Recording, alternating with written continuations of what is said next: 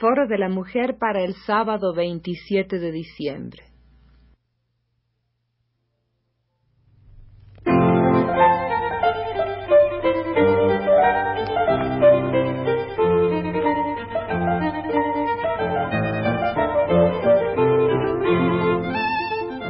Foro de la Mujer.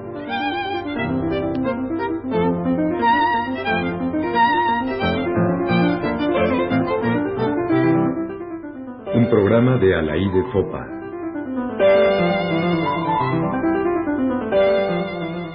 Termina nuestro año.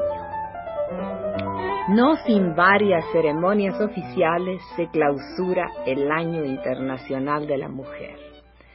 Pero no es posible todavía hacer un balance de lo que el año ha dejado. El programa de México ha estado trabajando activamente en una evaluación de la situación de la mujer en México y creo que pronto conoceremos los resultados. La conferencia, la tribuna, de hace seis meses de todo eso, dejaron miles de páginas escritas sobre la condición de las mujeres en diferentes países, bajo diferentes políticas, en diferentes situaciones históricas. ¿Qué han hecho las delegaciones oficiales y no oficiales al volver a sus países? ¿Qué se ha hecho en México? Quizás los resultados solo podrán verse con claridad dentro de diez años o dentro de nueve, en la próxima conferencia de 1985, que será probablemente en Teherán, una cita a la cual hay que acudir con nuevas cartas en la mano.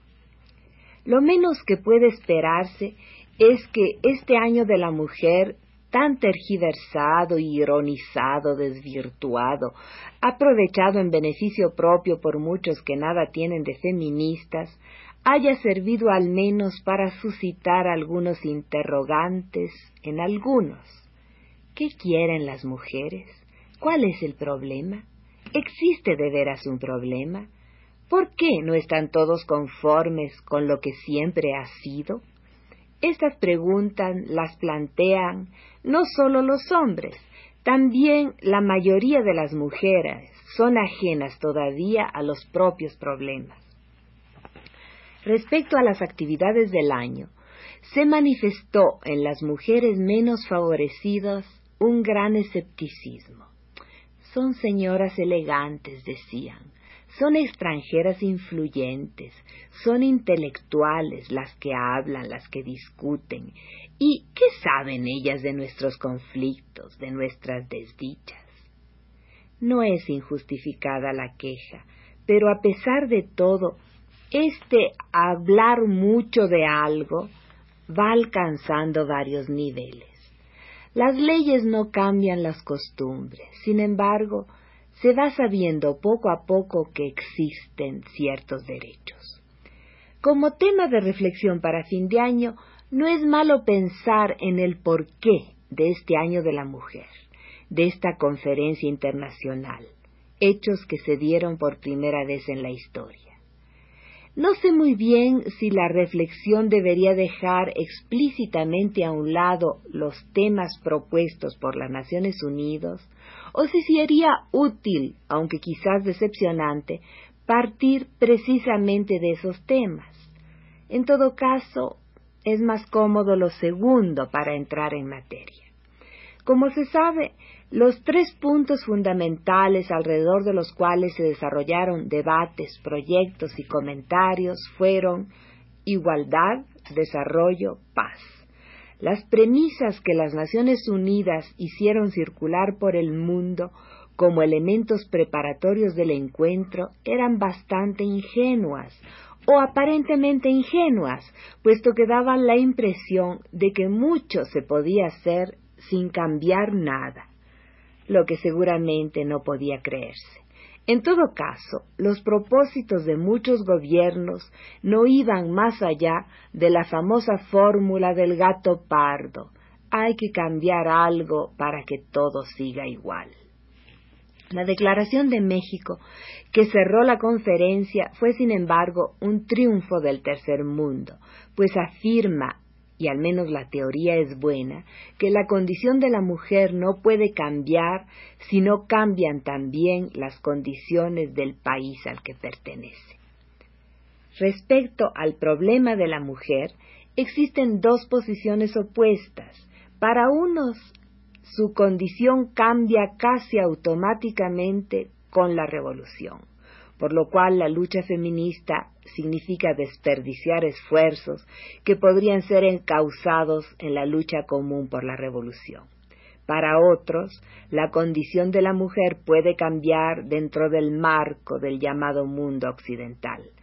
De ahí que los o las representantes de los países socialistas afirmaran que sus mujeres no tenían ya razones para luchar y los representantes de los países capitalistas insistieran mucho en las mayores posibilidades de desarrollo que debía ofrecerse a las mujeres, sin dejar de pensar con paternalismo en el tercer mundo, en donde era necesario, por ejemplo, erradicar el alfabetismo, mejorar las condiciones de las campesinas, etcétera, etcétera apelando casi a los buenos sentimientos de los países ricos. Al señalar como meta la igualdad, los países ricos piensan en la igualdad entre la mujer y el hombre, pero se olvidan de la desigualdad que existe entre las mujeres de los países ricos y las mujeres de los países pobres, y aún de la diferencia que existe entre las mujeres ricas y las mujeres pobres en los mismos países. En cuanto al desarrollo, es evidente que las mujeres tienen menores posibilidades de desarrollarse en los países subdesarrollados. Y sin duda, el más retórico de los tres objetivos propuestos por la ONU es la paz. ¿Qué pueden hacer las mujeres por la paz si no tienen el poder en las manos y por otra parte harían algo más que los hombres por la paz, por el solo hecho de ser mujeres, mientras vivimos todos englobados en las mismas ideologías, en el mismo egoísmo y en los mismos enredos políticos? La conferencia internacional, si no estaba en la posibilidad de resolver los problemas de las mujeres, menos aún podría haber resuelto el problema del mundo. La efectividad del año internacional creo debe medirse en los trabajos y en las polémicas que ha suscitado, en la investigación, en la reflexión, en la toma de conciencia que ha significado para algunos.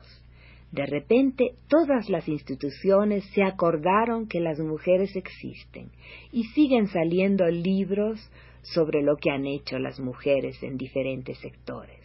La condición jurídica de la mujer, la mujer obrera en el siglo XIX, el Congreso Feminista de Yucatán de 1916, aspectos demográficos, educativos y laborales de la mujer en México, en fin, datos, estadísticas, siempre decepcionantes.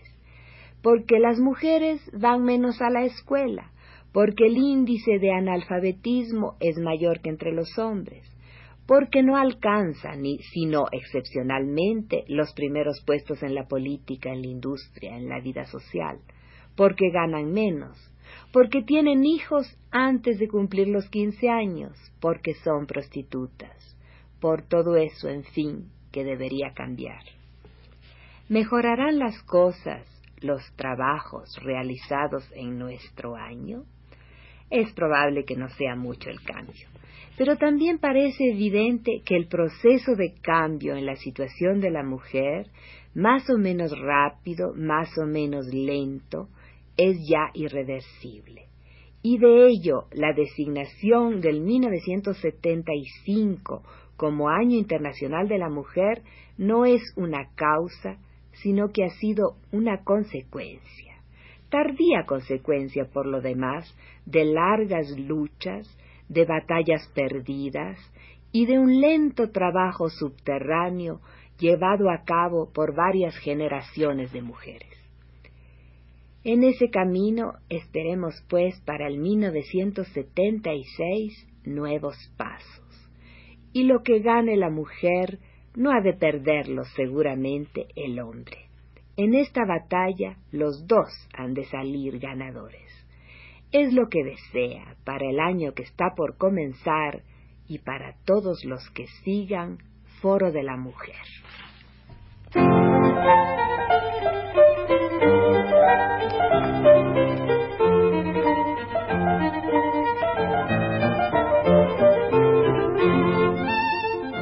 Foro de la Mujer.